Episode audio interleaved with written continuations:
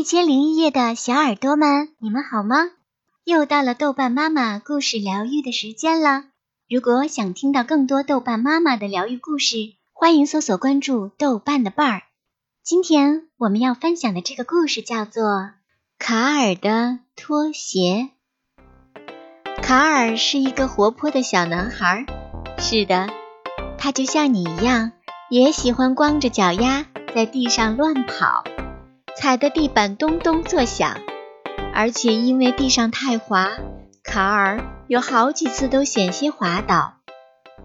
有一天早晨，卡尔睁开眼睛下床的时候，一低头发现床边摆着一双漂亮的小拖鞋。这双小拖鞋是蓝色的，像一艘蓝色的小船。卡尔踩进去，站起来走了两步。哇，太舒服了，好像踩在棉花上一样。他第一次觉得脚上有一双拖鞋，走路是如此轻松，轻轻软软，也不再滑倒了。卡尔真的太喜欢这双蓝色的小拖鞋了，总是穿着它，一刻也不想脱掉。卡尔走，拖鞋也走，卡尔跳，拖鞋也跟着跳。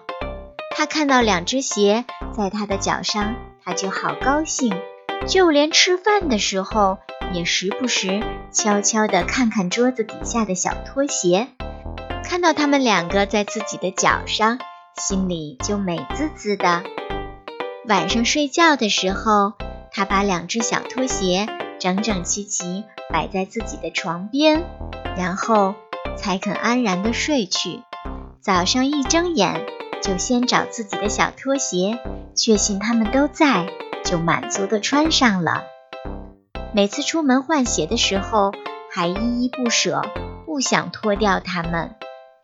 可是这样的日子并没有持续多久，两个星期之后，卡尔就没有那么关注这两只小拖鞋了。小拖鞋们不再整整齐齐地摆在一起，经常被扔的这一只那一只，有的时候床底下一只，桌子底下一只，还有的时候房间里一只，客厅里一只。卡尔经常找不到自己的拖鞋，有时候从外面回来的时候也只能看到一只拖鞋，另一只就不知道飞到哪里去了。有一天，卡尔准备洗澡，这个时候是他急迫地需要穿上两只小拖鞋的时候，可是有一只拖鞋却不见了。于是他开始到处找，却怎么也找不到。卡尔突然着急了，他好想念自己穿着两只小拖鞋舒服的感觉。这时，他听到卫生间的一个角落里有阵阵的哭泣声。卡尔循着哭声看去，原来在马桶后面躺着他要找的那只小拖鞋，他孤零零地卡在里面。卡尔将它拿起，小拖鞋，你怎么了？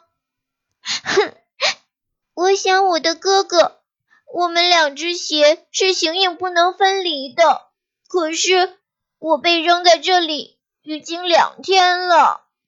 小拖鞋难过地说，卡尔也难过地偷偷低下了头。从这之后，卡尔的小拖鞋再也没有分开过，它们没有再被乱扔乱放了。卡尔总是穿着它们，一刻也不脱下来。出门的时候，卡尔也将它们整整齐齐地摆在鞋架上。晚上睡觉的时候，卡尔总是把它们整整齐齐地摆在床边。卡尔经常能够听到那一对小拖鞋开心地唱着歌，我们两个是好兄弟，我们在一起真欢喜，我们永远相伴不分离。好了，今天的故事就分享到这里了，我是豆瓣妈妈，我们下期再见吧，宝贝们晚安。